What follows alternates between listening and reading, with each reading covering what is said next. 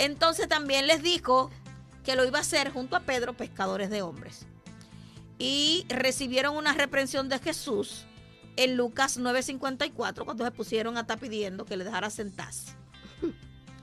Eh, cuando el Señor le dijo a ellos que si podían beber de la copa que él iba a beber, esto lo encontramos en Marcos 10:39, ellos intentaron, dijeron y quisieron decir que ellos podían beber la copa del maestro, cuando en realidad la copa del maestro solo el maestro la podía tomar. A veces hay gente impulsiva, gente presenta, presenta, que siempre están adelante.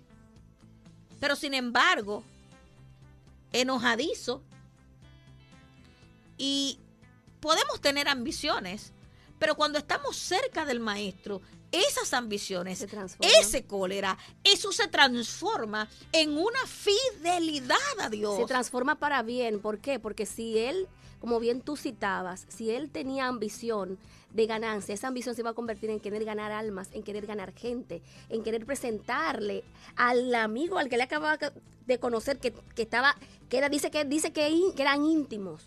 Imagínate tú, cuando tú conoces a alguien que ve Imagínate que él descubrió los atributos, la hermosura de Jesús. Esa ambición lo llevó a que otros conocieran, a que otros conocieran y vieran lo que él estaba disfrutando del maestro. Así es, así es. Eh, ¿Por qué leemos esto? Porque muchas veces como que perdemos de vista, perdemos el rumbo y comenzamos a mirar al hermano que está al lado con tal descalificación, mutilando el cuerpo de Cristo. Mira, eh, hay un punto muy importante, y es que a veces hay hermanos que se convierten y tienen una pasión, tienen un deseo, tienen un fervor, y yo digo que siempre aparece uno apaga llama. Un apagafuego. Apaga un apagafuego. Dice, ¿qué tanto fuego que tú tienes? Cálmate, que tú vas muy rápido. Señores, no podemos dejar que esa gente se le enfríe ese amor. ¿Por qué? Porque muchas veces lo que necesitan es alguien que le vaya orientando, que le vaya formando para que eso se vaya pues alineando a lo que establece la palabra y ese amor permanezca, esa llama no se apague. ¿Por qué? Porque a veces somos indiscretos, imprudentes. En la mayoría de los casos, cuando vemos a alguien que está impetuoso, que quiere hacer, que, que está fervoso, que, que le decimos esas palabras, pero las personas que dicen ese tipo de palabras es simplemente porque ellos no viven la vida de Cristo. Exactamente. Al no vivir la vida de Cristo, ellos entienden que hacer tantas cosas y tener tanto fervor no tiene sentido. Cuando nosotros hablamos de los menos calificados, estamos hablando de hombres pescadores. Dentro de Israel, la pesca era un oficio, pero no daba renombre. No. Era un trabajo básico era un trabajo básico, era un trabajo que no tenía esa, esa gran envergadura. Por eso el Señor dice que a lo vil y menospreciado. Y él vino en un tiempo donde Roma, empoderado, subyugando a Israel, gobernaba todo el territorio. Así que no era solamente que eran pescadores, eran esclavos. Eran esclavos y estaban viviendo un momento bien difícil porque prácticamente de lo que trabajaba, al, al, explotarle por los impuestos, pues ellos se quedaban prácticamente sin nada. Y yo creo que una de las, de cosas que por lo que Pedro explotaba tanto, te imaginas llegar cansado de, de trabajar. a trabajar y tener que ir a pagar más del 70% de lo que tú te ganaste en el día, tú teniendo cosas que resolver. Debe ser muy difícil. Y ahí estaba acompañándolo Juan, también hijo de Zebedeo y hermano de Jacobo, del que mencionamos anteriormente, que también era pescador. Era un, grupo de hombres eh, sin estudios, sin abolengo, sin nada. Pero esto, porque el Señor pudo haber elegido a Nicodemo. Porque no Nicodemo, dame uno de tus estudiantes que tú tienes ahí, porque Nicodemo tenía estudiantes. Pero también al mismo, Nicodemo, al mismo Nicodemo alguno de esos. Refiéreme a alguno de lo que, de lo, que están estudiando contigo, que están, que están adelantaditos. O él pudo irse a robar a los discípulos de alguien más. y conquistarlo. Ven para mi iglesia, yo te, muchacho, yo aquí tú vas a crecer. Yo me imagino que Jesús, la vez que fue al templo, porque hay una, una etapa de Jesús que no se menciona en la Biblia. Pero que a mí me, la, me luce que Jesús estuvo sondeando y mirando todo. ¿Cuántas veces no fue quizá a los templos y fue a, las a, las, a los lugares donde estaban el Sanedrín. él vino con su planito. Sí, pero... Él estaba ahí, pero no estaba mirando... Pero referente a lo que tú estás diciendo, ¿por qué no dijo con la No, es que él no... Mira, cuando, cuando el maestro comienza su ministerio, que sale del desierto y va a comenzar el ministerio, buscó gente que no supiera. Que no supiera, es a lo que me refiero. Porque él estuvo en todos lados. Me encantó anoche y, la niña eh, Adel. Adel. Adel no sabía de lo que yo iba a hablar hoy. Yo no le he dicho a nadie de lo que yo iba a hablar hoy. Sin embargo, Adel anoche decía, es que se creen demasiado. no creemos la película. Eh, ya Freisy, ya Freisy eh, estuvo hablando anoche de algo que el Señor le había dicho. Y precisamente era eso. Dice, gente que se cree, por lo tanto, no deja que yo les enseñe. Exactamente. Porque tenemos un más, más alto concepto de nosotros. que, realmente debemos tener. Ver gente que no depende de Dios para hacer las cosas, sino que dependen de sí mismos. Porque nos sentimos autosuficientes. Peligro, eso nada más es peligro. cuando, cuando nosotros no, ojo aquí, cuando nosotros nos sentimos tan autosuficientes, le estamos diciendo a la gracia, no, tú no me sabes capacitar. Así es. Tú no me sabes capacitar, yo me sé capacitar sola. Y este es un vivo ejemplo. Esto, este tema que estamos tratando es tan importante que le prestemos atención porque es que la forma, el modo que él usó para hacer el llamado y para establecerlo, para formarlo y para luego enviarlo, nos dice a nosotros muchas cosas. Importantísimo que Juan, al igual que su hermano Jacobo, era ambicioso, era, impetuoso, era impetuoso, y luego convertirse en el amoroso, en el más cercano, en, el que en el que cuidó a la madre luego de el que estuvo ahí en su crucifixión, no se apartó, estuvo hasta el final. Volvemos a repetir lo mismo, la cercanía, hace que seamos transformados. Necesitamos acercarnos. Juan compartió muchos momentos memorables con Jesús. Era uno, eran tres. Eran tres y él era Juan, Jacobo y Pedro. Pero él estuvo muy, muy, muy, de cerca. Eh, dice la palabra eh, que en Juan, en Marcos 10:35, que le pidió al Señor el privilegio junto con el hermano. Así es. Y que también estuvo allí para pedir que cayera fuego del cielo y consumiera a aquellos que se estaban atreviendo a tales cosas. Eh, pero fue el líder de iglesias, fue un apóstol, fue alguien que quien lo viera en sus inicios jamás pensaría que él podía llegar a tales cosas. Porque alguien, pescador sin estudio, con mal carácter, con ganas de tener sin poder tener, llegar a ser parte primordial de lo que hoy conocemos como el Evangelio, de la Iglesia de Cristo. Así es. Escribió el Evangelio de Juan 1, 2 y 3. Y el Apocalipsis. Y el Apocalipsis. Es que, es que mira, tú lo acabas de decir y a mí me, yo hasta tiemblo porque señores, el que lee el, primera, segunda de Juan, tercera de Juan, la vida se le sacude. Claro que sí. Porque es algo que es como que te está diciendo, mira, este, mi maestro, era así, así, así, así. Lo eh, describe de una manera tal que, que tú te enamoras. El otro par del hijo del trueno fue Juan.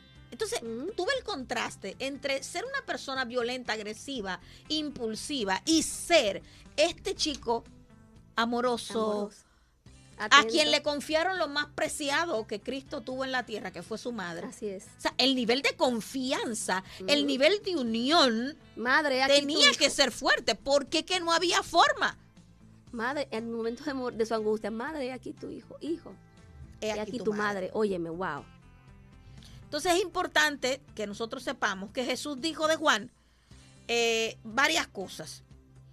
Y a él, a Pedro y a Jacobo fue que le dijo, los voy a hacer pescadores de hombres. Pero ¿por qué ellos tres y eran doce? Mm, él seccionó el trabajo. Creo fielmente que nuestro Señor eligió a doce para que estuvieran cerca, pero habían tres que eran de confianza. Sí.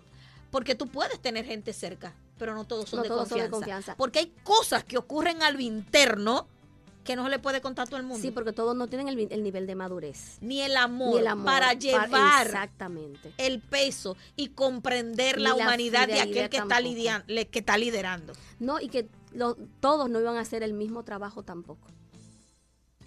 Todos no iban a hacer el mismo trabajo tampoco. Porque fíjate que cada uno tenía una característica y los tres que tenían la característica similar, ¿quién eran? Ellos tres. Ellos tres. El mal carácter, la, impulsividad. Señores, dejemos de calificar. Hay un punto muy importante. Él fue uno también de lo que dijo, Señor, yo voy a beber la copa contigo. Así mismo. Sin saber lo que estaba diciendo realmente. Y eh, le encomendaron el cuidado de la madre. Y, Juan es uno de los que, cuando tú lees las cartas, tú te das cuenta el amor esa, cercanía, ese amor que él tenía por el maestro. La forma como lo describe, o sea, eh, eh, para mí de verdad, exacto, o sea, yo digo, wow, pero qué, qué, qué, quizás dirán, ay, qué romántica ella, mira, es que es algo que es algo que realmente es hermoso, porque es que, como dice Valentina, cuando tú miras la característica de, de ellos, solamente un ser tan transformador y tan grande como Jesús hace lo que hizo con ellos. Pero yo te voy a decir algo, vámonos algo más, más llano, más simple. ¿Somos nosotros capaces de mirarnos como Él nos llamó? No creo. O sea, somos nosotros capaces de entender que el llamado que Cristo nos hizo fue precisamente porque no teníamos ningún cualificativo. Que si Él no se toma la molestia de llamarte, de limpiarte, de restaurar tu vida, ¿dónde estarías? Ah, sí, pero Dios a ti sí te puede restaurar y puede tener paciencia contigo. Pero, tú no puedes tener el mismo amor y la misma paciencia con, el, otro, Cuando el mandamiento es que amen como yo los he amado. Entonces, mira, eh, hay algo aquí que yo quisiera eh, eh, que pudiéramos ver y es que Juan en el capítulo 15, en el versículo 17, él le dice, esto es lo que yo les mando. Que se amen unos a otros. Después de haberle lavado los pies y ha hecho, para que ustedes sepan que si yo, siendo yo, estoy dispuesto a limpiar la inmundicia de ustedes, ustedes tienen que limpiarse la inmundicia entre ustedes. Él le lavó los pies a quién también ahí en ese paquete. Entre el paquete estaba Judas. Ajá. yo siempre he hablado de eso y digo, Dios mío. Nosotros somos ah. tan dados. Pero el que me traiciona te saco, te, borro. Te voto y te borro. Te subo los videos si tú no estás en mi clan. Automáticamente, tú no estás en mi clan, yo te, yo, yo te saco los pies. Y más sin embargo, mm, siempre lo he hablado y lo he dicho. Wow, qué nivel de amor. Él de antemano sabía que el que se iba a perder estaba, ¿verdad? Pero no dejó de, de lavarle los pies no dejó de lavarle los pies, no dejó de darle el pan y de darle el vino. No dejó de hacerlo en ningún momento. Es que él no lo excluyó, aún sabiendo quién era. Nunca. Entonces. Recordemos que para la cena ya Judas había armado su lío. Claro, y él como que era lo. Y él lo sabía, él lo sentó ahí. Él lo sentó en la mesa. En la mesa. Óyeme, yo digo, Dios mío. ¿Somos nosotros capaces de sentarnos a la mesa con aquel que nos traiciona? Eh, eh, eh, yo creo que, que nosotros necesitamos entrar en un nivel de conciencia. Tenemos que entrar en un nivel de arrepentimiento. de, que nosotros podamos entender lo que significa que Jesús se sentó a la mesa con Pedro que lo iba a negar y con Judas que lo iba a traicionar. Que como tú bien dices, ya había armado su lío, ya había hecho todos sus amarres. no, y él tenía su cuarto en el bolsillo. Entiende, exactamente. Entonces, em, eso me, toca muy profundamente porque el domingo, y el viernes y el domingo, nosotros tuvimos una enseñanza grandiosa con varias personas. Una de ellas fue eh, Pacheco y nuestra amada pastora Kenia, que realmente nos llevó a, hacer una retrospectiva y a ver por qué somos tan dados a sacar de nuestro círculo a aquella persona que nos hirió, que nos maltrató y no somos capaces de lavarle los pies. Que te voy a responder. Y no somos capaces de sentarlo y darle de comer. Pero si somos capaces de dañarlo, de, decirle, yo no te quiero Solano, el humanismo, la filosofía humanista está metida hasta en los tuéstanos dentro de la iglesia. Y el humanismo habla una psicóloga, ¿eh? Sí, dicho sea de paso. Es claro, hay que aclarar, para que no piensen... El humanismo ha metido las garras tan profundamente que lo que a usted se le enseña desde que usted es un pequeño, no te dejes. Exacto. Tú no tienes. Mira. No dejes. Todo el que te haga, sácalo, bórralo. El que no haga, no, el que no te lleve bien contigo, el que no te aplaude, el que no, sácalo. Sin embargo, no formes, no lo formes, que después te van a sacar los pies. Mira, lo más duro. Mira, en esto de yo le decía al Señor, Señor, pero ¿cómo es posible que somos tan osados que tú te tomaste el tiempo? Es que para mí este tema de los 12 es trascendental. Se tomó el tiempo en llamarlo, se tomó el tiempo en formarlo, se tomó el tiempo en enviarlo y nunca le sacaliñó, como decimos el dominicano, lo que hizo por ellos. Le sacó en cara, le echó en cara, le, reprochó. Y nosotros, lo que nos llamamos ser maestro, lo que nos llamamos ser ministro. Entre comillas. Entre comillas, lo estoy poniendo, lo no sé si me ven. Cuando le damos algo a alguien, me buscan porque quieren aprender de todo lo que yo sé. Eh, y yo le enseñé y le, óyeme, eso es duro, pero, pero espérate, ¿y el maestro qué hizo contigo y qué hizo conmigo?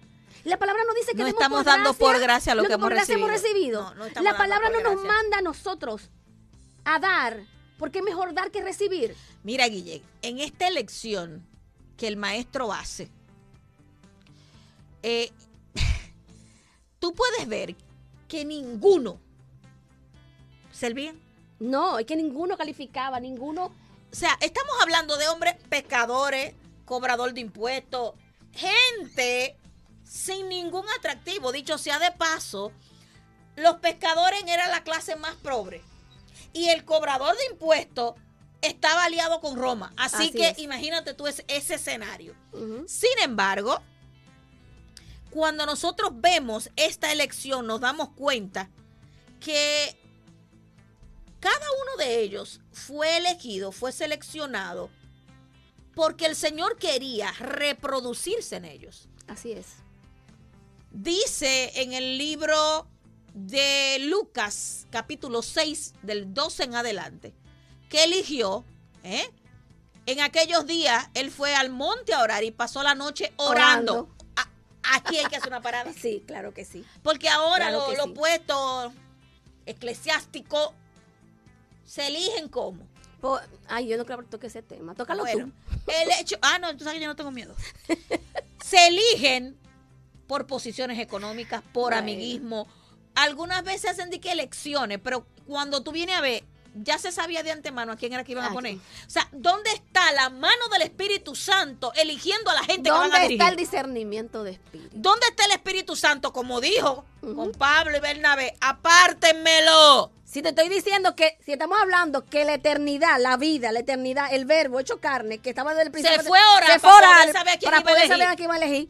Pero, pero, nosotros somos tan gobernados que no queremos. No, queremos orar para eso. No, y que somos más rápidos, linda. El, el, eh, Señor, el, el Señor siga teniendo misericordia. Entonces, dice que se fue a orar y pasó la noche orando. Y cuando era de día, llamó a sus discípulos y escogiendo, escuche bien. Exactamente. Eran muchos. Eran muchos. Escogiendo a doce de ellos, a los cuales también llamó apóstoles. Exactamente. A Simón, a quien también llamó Pedro. Pedro. Andrés, su hermano. Jacobo y Juan, Felipe, Bartolomé, Mateo, Tomás, Jacobo, hijo de Alfeo, Simón llamado Celote y Judas, hermano, de Jacobo, y Judas Iscariotes, que llegó a ser el traidor. Ay, Dios mío. Cuando usted mire este panorama, usted lo que ve es nada.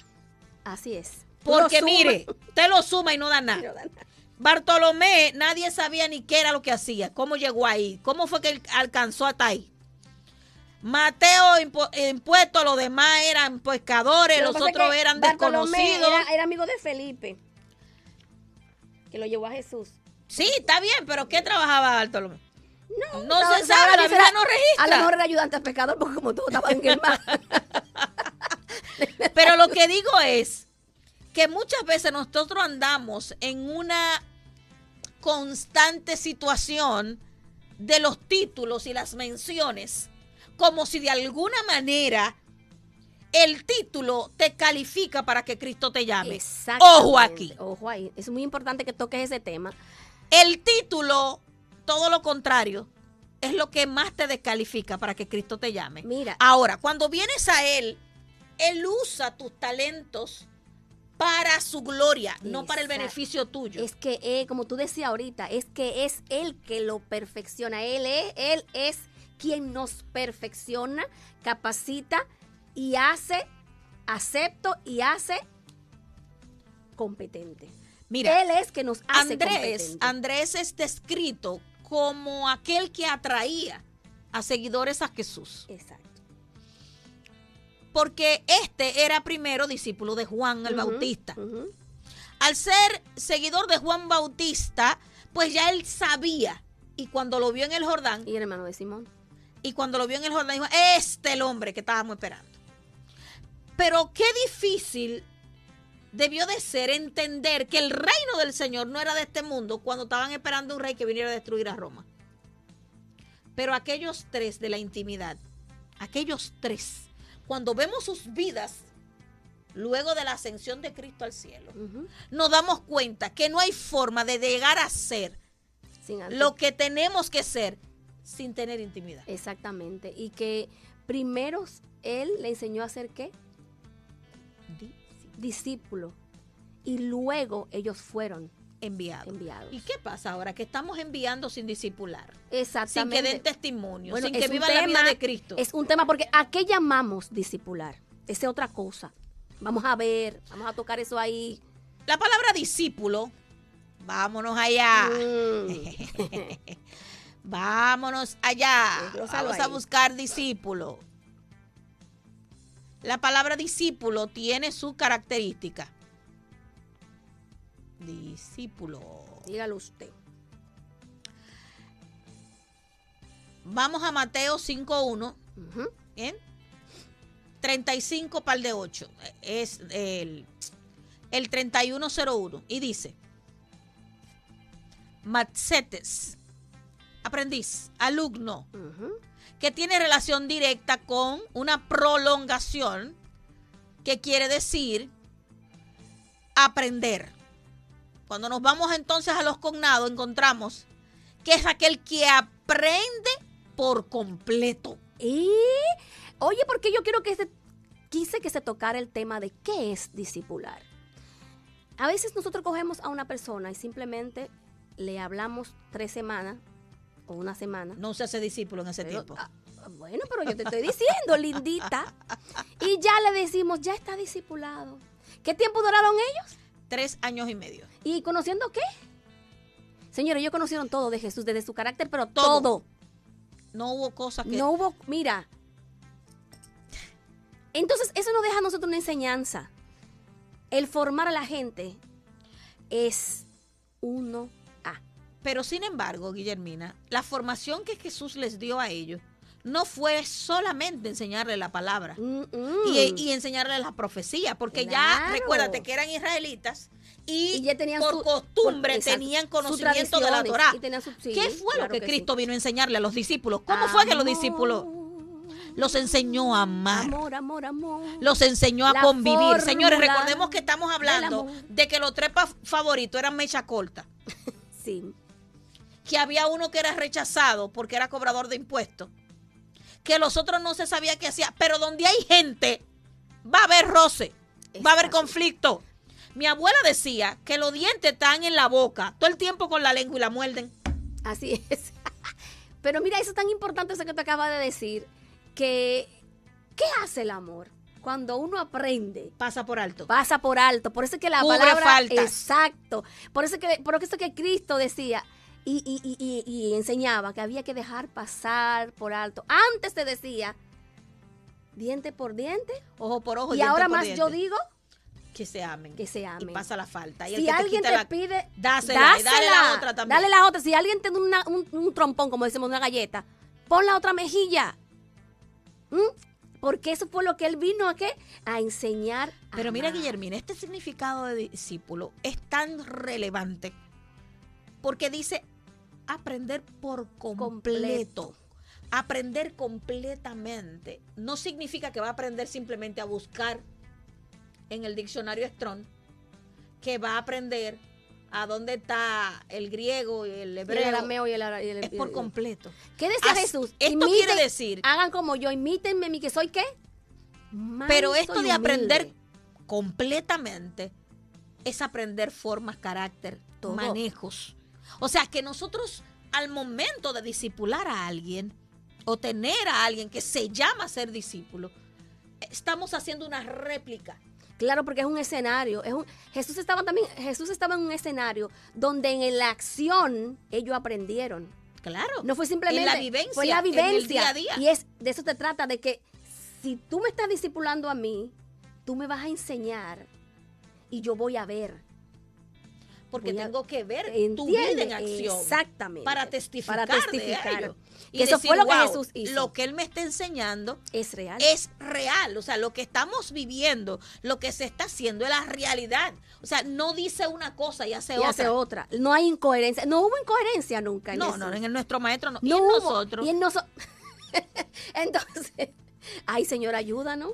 María, nos está ayudando. Nos está ayudando. Es fuerte. Nos está ayudando. Si no. Este tema, eh, de verdad que. Señores, y, creo que... la inquietud mayor, porque no pudimos terminar. No, es que vamos a terminar ahora. No vamos a terminar ahora porque es un tema que se va que, se, que, tiene muchas aristas y se va extendiendo cada vez más. ¿Por qué? Porque mire, eso es solamente el punto de tocar qué es el, yo quiero irme al punto más sencillo de todo lo que nosotros comenzamos hablando. ¿Quién fue que lo eligió? Él, la vida, la eterna, la eternidad, el gran yo soy, la puerta. La verdad presente. La verdad presente. Te pregunto ahora. ¿Quién sigue eligiendo al día de hoy? Yo entiendo que es él. Él la verdad presente, la palabra viva, el mismo de ayer. el verbo hecho carne, el mismo, ¿verdad? ¿Y por qué rayo yo tengo que estar diciéndole a la gente cómo tiene que ser y lo que tiene que hacer cuando él, el dueño de la viña, lo trajo cojo, manco, tuerto, como sea, pero es él que lo trajo? Porque yo me creo demasiado autosuficiente y mi conocimiento es demasiado o me creo dueño, de me creo dueño del, rebaño. Exacto, me creo dueño. Tú ves que es otro tema, otro tema, tú ves, es otro tema que ya hay que desarrollarlo también. ¿Por qué? Porque es que se va lanzando una cosa con otra y hoy hay que desmantelar muchas cosas que realmente están haciendo daño. Están haciendo daño, ¿por qué? Porque le porque le sembramos cosas a la gente que lo que hace es que se le eleva el ego, Oh, sí. Si ya yo aprendí, me aprendí cinco letras del abecedario, ya yo me siento capacitado y autosuficiente para hacer, antes de aprender a primero ser en él. Hay un problema y es el siguiente. El conocimiento envanece.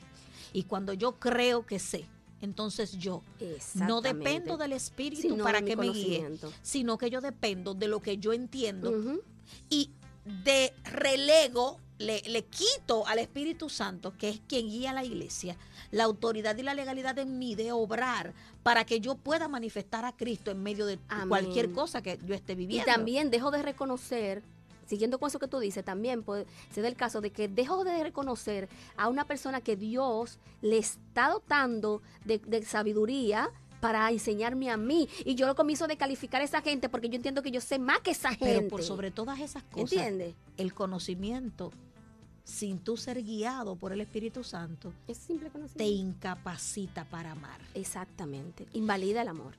Y no hay otra cosa que el Señor recalque más de que nos amemos. Así es. Pero el amor no tiene que ver con que la gente tiene que ser como yo entiendo. La gente tiene que ser como yo opino. La gente tiene que hacer lo que yo entiendo. El dueño del negocio, como digo yo, el dueño de las ovejas, el de la vida, el protagonista de la película, es él. Si eligió a los grandes apóstoles con todos estos defectos, hoy sigue eligiendo a sus hijos, Así es. él también tiene la capacidad de llevarnos a término. Él es que sigue capacitando. Él va a completar la buena obra en nuestra vida. y tú que, me estás escuchando en esta tarde, o más adelante cuando escuches el podcast, no necesitas preocuparte por calificar. Necesitas entender y comprender que es el mismo Dios Amén. que te va a calificar Amén. para la obra que Él ha señalado en tu vida. Y quiero decirte también algo. Nosotros los hombres, dígase como en general, ¿no? Tenemos un estereotipo de cómo debe ser la persona. Pregúntale tú a Jesús, ¿qué dices tú que yo debo hacer? ¿Qué dices tú? Eso cuesta. ¿Cómo yo debo ser? Porque eso Cuesta. significa negarse. Exacto, y la mayoría no queremos pero, negarnos. Pero Jesús es, es capaz y es quien capacita. Y él, él es quien hace. Él es quien quita y Él es quien pone. Él es quien da. Él es el que sube y Él es el que baja. Porque dice la palabra que nada de lo que es hecho, nada de lo que está hecho, fue, fue sin que Él lo hiciera. Todo lo que existe fue porque Él lo hizo. Lo tanto que es importante que sepamos que no es lo mucho que tú puedas creer que sepas, es lo que Él diga que es. No es lo que tú creas que debe ser, es lo que Él dijo que ya es y será hecho. no somos fructíferos haciendo todo lo que nos venga a la mano. Y sé que muchos van a decir, no, porque la Biblia dice que todo lo que te llega a la mano que lo haga. Así. Tú vas a ser efectivo cuando hagas justo lo que Dios te llamó a hacer. Así es. Muchos entendemos que todos necesitamos ir a las naciones, el ministerio, eh, pero solo vas a ser efectivo y vas a estar en el reino conforme a lo que su palabra determina Así es. cuando hagas lo que Él ha determinado que debes hacer. Yo soy de la que digo que mi yo no es suficiente si el él no me gobierna. Así es. Así que cada uno de nosotros hoy necesitamos preguntarnos, si Cristo hoy viniera y yo estuviera ante su presencia y Él me preguntase, ¿qué tanto he amado? Ay Dios. ¿Qué yo le diría? ¿Qué respondería? Aquel que no puedo engañar. Porque es muy fácil engañar a los hombres, a los líderes, a la Ya iglesia, a la gente. El amor, sí- el amor, por, por algo dice que el amor tiene que ser sin fingimiento. Sí, ¿cómo le respondo yo al que lo sabe todo mi nivel de amor? Porque eso es lo que a mí me van a cuestionar, eso es lo que me van a preguntar. Así Y es. cuando yo descalifico al hermano que está conmigo en la misma casa de fe, o cuando yo descalifico al esposo, al hijo, a la hija. Al amigo. al amigo, al líder, Así porque es. considero que no, yo estoy diciéndole a Dios que es el dueño De esa cosas, vida así y que es. el dueño de la grey, que es el dueño de las ovejas, tú no sabes lo que estás haciendo. Así Hoy es. es un excelente día para que demos gracias y nos arrepintamos, reconociendo quiénes somos y que su gracia nos trajo salvación. Dios te bendiga. Nos vemos la próxima semana. Amén. Dios te bendiga. Meditemos en todo esto que hemos hablado, que creo que es de vital importancia para todos y cada uno de nosotros. Bendiciones. Bendiciones.